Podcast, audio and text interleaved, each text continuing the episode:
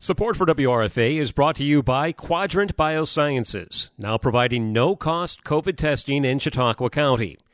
Quadrant Biosciences has partnered with Chautauqua County to provide free COVID testing. For more information on how to schedule an appointment, visit quadrantbiosciences.com slash COVID testing. Support for WRFA is also brought to you by Southern Chautauqua Federal Credit Union. Southern Chautauqua Federal Credit Union provides credit union membership to people who live, work, worship, attend school, do business, and any other entities within Chautauqua County. For more information, including how to become a member, call or text 716 665 7000 or visit them on the web at 665 7000.com. And again, you're listening to WRFA, and local photographer Cathy Panebianco has published a new book entitled Holding Time, which offers a unique approach to preserving and sharing family memories. To learn more about this project, we have Cathy joining us via telephone uh, to give us the details and also provide uh, other information she wants to pass along. So, with that being said, Cathy, thanks for taking time out and talking with us today. Thank you, Jason. I appreciate you having some interest in the book. Sure, and I think it is a, a very interesting project, unique project, and and I saw a lot of uh, discussion about it and information online um, as you've been working through this process. So we thought we'd get a hold of you and just learn more about it, and maybe that's a good place to start. Can you can you describe what Holding Time is about and why you felt it necessary to put the book together and publish it? So, Holding Time, I like to say, is a love story about family. And it is photographs from my family, but I do think it's more of a universal story about family. I came up with the idea, these are my dad's slides. Um, he took them in the early mid 1950s to early 1960s. He was probably 15 years old to maybe, I would say 30, right after my brother was born. And every Christmas, he would drag these box of slides out, and um, we'd get our pajamas on and popcorn, and any relatives who were around would would get the you know old screens out, and he would he and all the relatives would tell stories about our family from these slides. And um, it became like a really important tradition in my family. Uh, we moved around a lot uh, for my dad's job, and every year we did this at Christmas, and it made every place we were like a home. So they're they're really special to our family. These slides. So that's sort of how the slides came about. About five years ago, I was um, doing an Instagram project at 365, um, taking a photo every day. And I was with a group on Instagram that did it to like a word or a phrase. And the word of the day was from where you stand, from where I stand, sorry. And um, I didn't really want to take a picture of my feet, which a lot of people do. Um, and my mom had the slides out of the house organizing them. And I picked out the one of my mom. She's in a boat up in Canada um, because we're from Canada, and she used to go up there every year. And but she was about 15 or 16. And I thought, I wonder if I could do something with Chautauqua Lake with this. So I took it down. It was in the summer, and um, I started moving it around uh, up in the air by the lake. And quickly realized that the backgrounds matched up perfectly between the slide and Chautauqua Lake's background. It was like literally like my past and my present was melded together in that moment. And, you know, I just thought, I wonder if I can do this. If I wonder if I can do this with more than one of them. And I started playing around with all his slides and trying to find backgrounds that really meant something to me around here locally or in Canada. Some of them are up at the lake we go to in Canada.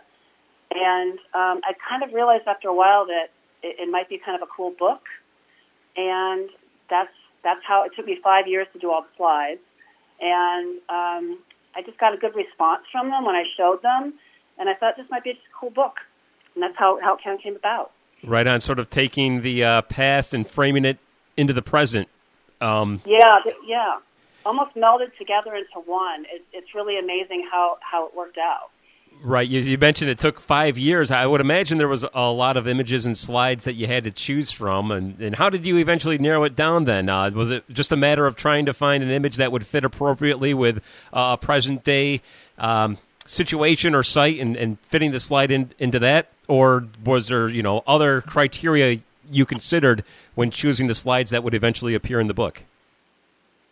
So, um, yeah, some of the slides just didn't work I mean, honestly, you know, I took a bunch of them and I couldn't find a good background or um, they just didn't work. My dad was learning photography at the time, so some of them were like either super underexposed, too dark, or too light.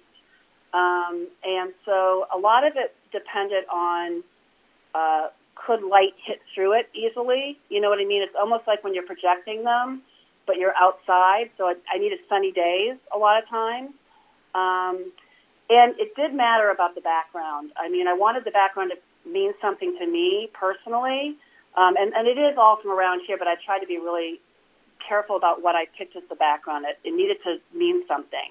And so, yeah, I mean, I think it's, the final images, um, you're looking for ones that really mean something personally to you, but also go together as a whole story, you know, so you don't want all um, water shots. You know what I mean? So you might want one that there's one that my dad and I out in the snow. There's one in the fall. So you're trying to have a little bit of a variety to what you're putting in the book, um, as opposed to just showing them all.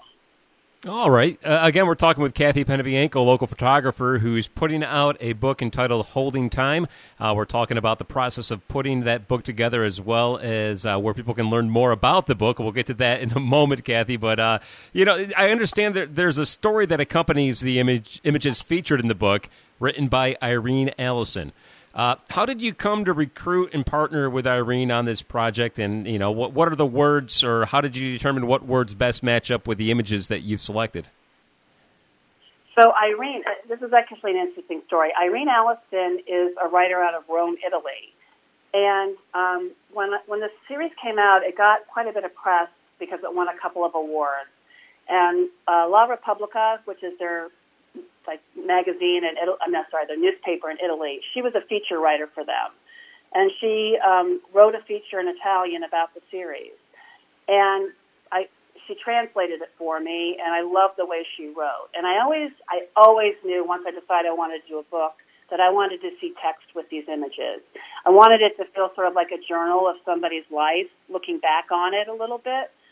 And I knew that that wasn't something that necessarily I was going to be able to do very well. And when I saw what Irene wrote about my uh, my images in La Repubblica, um, I knew she was the right person, so I approached her and asked her, and um, we zoomed, her from Rome and here from me from Jamestown, and talked about our families. And what I didn't want was it to be about my family. I wanted it to be more about a universal family. So we, she talked about her childhood, and I talked about mine, and our relatives, and our grandparents, and what's interesting about it is that, you know, we're that far apart, but we had so many of the same experiences. And I think that that whole idea, I think part of the reason the projects kind of hit people in the right spot is that we all have this universal feeling about family. It, you know, we all have sort of similar, doesn't matter what kind of family you came from, um, there's sort of these similar feelings and emotions. And she was able to capture that, you know, um, it's, it's almost like little fragments of memory. I, I call it like lyrical nonfiction is the best way I can describe it. Um, but she did a beautiful job, and um, she wrote it in Italian, and we had to have it translated into English. Awesome. So it truly does yeah. have an international flair beyond just you know you being a, a native of Canada. Obviously, you've got some uh, yeah. some some Italian in there as well. So awesome. Exactly. Uh, getting the book published, let's talk about that. It requires a lot of work to get anything published these days. How did you come to partner with uh, Yoffy? I think I said that right, Yoffy Press. And what was the process for raising enough funds to get the book published? So yes, Yoffy Press is the publisher. She and Jennifer Yoffy. She's out of Atlanta, Georgia.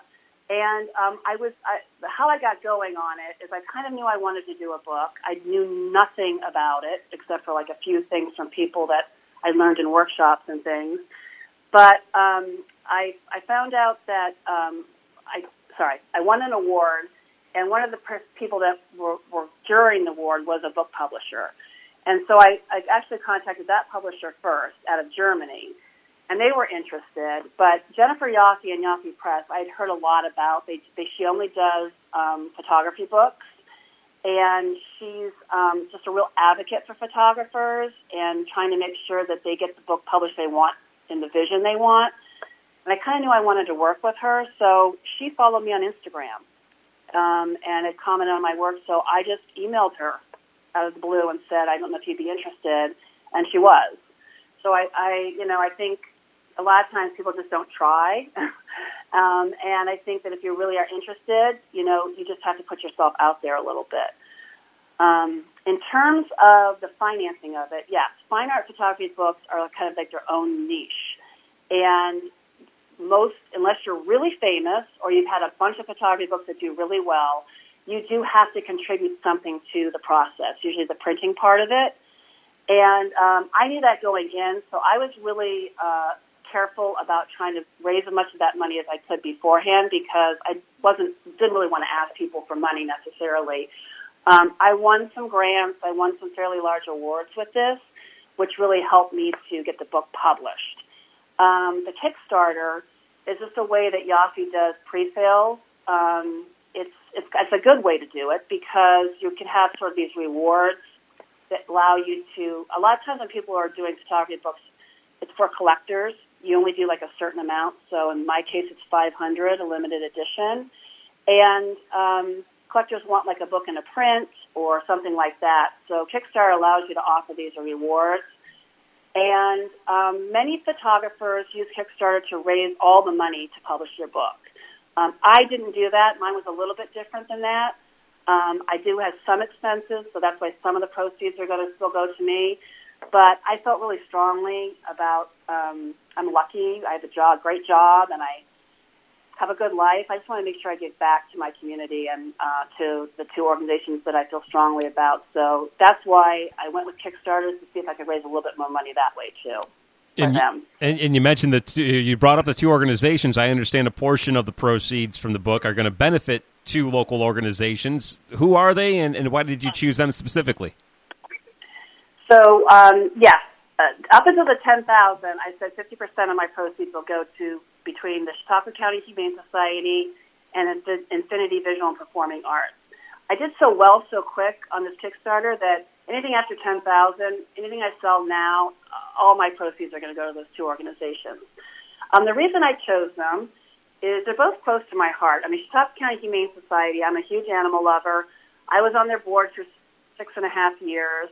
I still volunteer there. I take photographs of their dogs to put on the website because we found that if you have really nice photographs of the animals, they get adopted quicker. Oh, so, so we can thank I, you for all the wonderful uh, Humane Society photos that we see because they really are great photos. I mean, obviously, anytime you see a picture of a, a dog or a cat, you like them anyway. But yeah, those, those photos, they do a really good job. So nice to know oh, the good. secret well, secret to the sauce there. Happy to hear that, that they do some good. Um, it's fun to take them anyways, but I'm glad they do some good. So obviously the Humane Society, is, I'm a big supporter of them. And Infinity, I just, I mean, I'm a supporter of Infinity. Um, I'm going to be teaching a class, a photography class there in March, starting in March. But um, I just think what they do there for the kids and adults to give access to the to visual and performing arts is so important. I mean, obviously, I'm a photographer. I think it's so important to have that um, available for people in, in, in, a, in a way, and even people that can't afford to. And I just want to make sure that they they just do such an amazing job. I think Infinity, um, not just here but in the whole area. I, I just think it was a great organization to get back to. It, it fits perfectly with what I'm doing.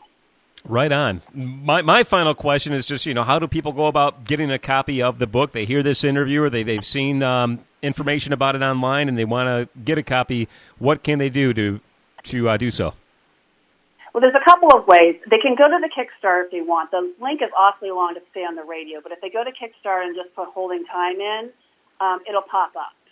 Um, the other way they could do is just go to my website at www.catherinepanebianco.com and on the front page, there's a link to it too. So those are probably the two easiest ways to get to it.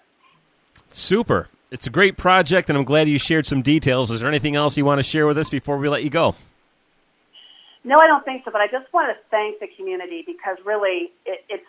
I mean, people talk about Jamestown, and sometimes it's a negative, but this is such a wonderful community that we live in.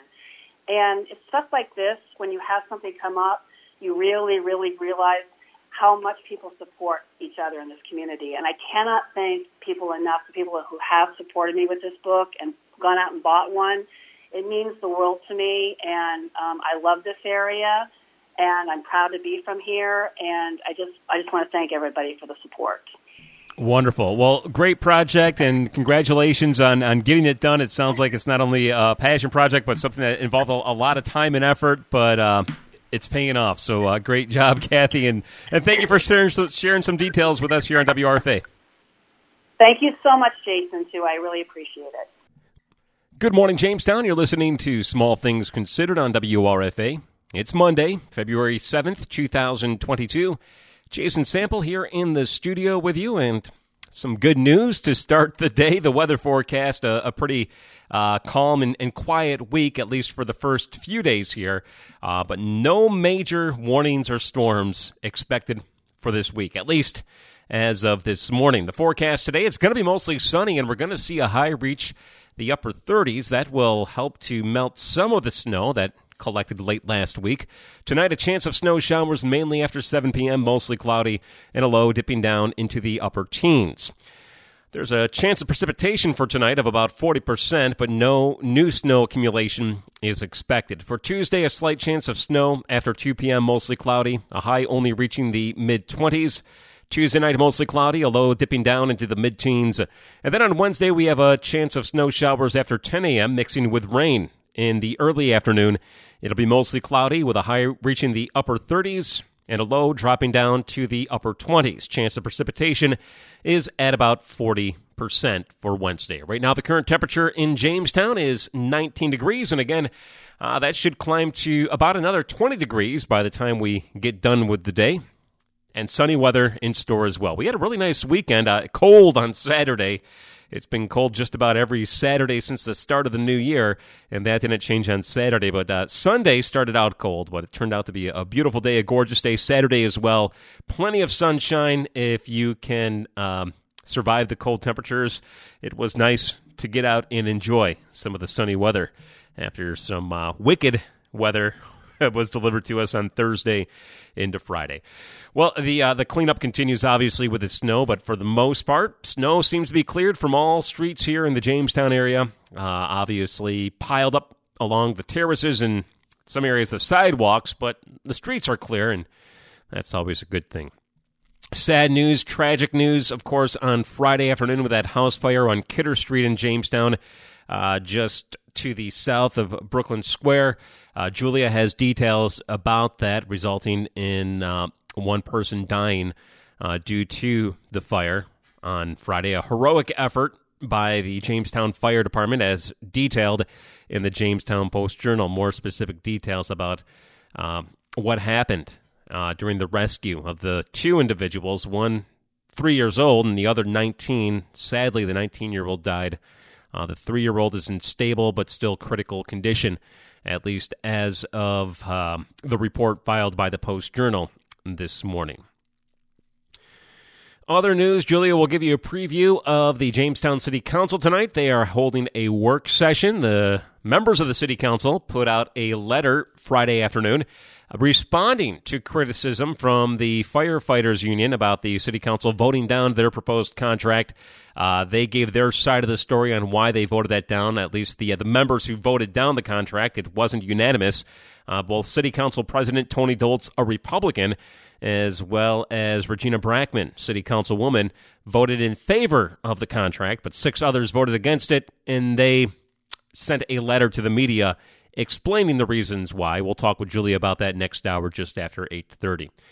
Um, let's see here. Of course, uh, last week on Friday uh, during Arts on Fire, I did an interview with local photographer Cathy Panebianco. I'm sure some of our listeners are familiar with Cathy and the work she does. She, of course, is the communications director for Jamestown Public Schools and has been for many a year and always very helpful in communicating what's happening with the school district. But she also has another passion, and that's photography. And that brings us to the uh, interview I did with her on Friday.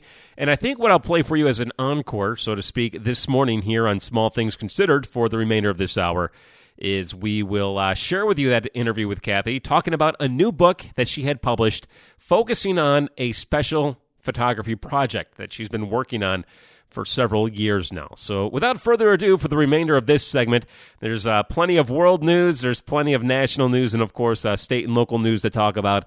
But we'll put that on hold for this morning and instead share with you a conversation with Cathy Panebianco for the remainder of this segment here on Small Things Considered.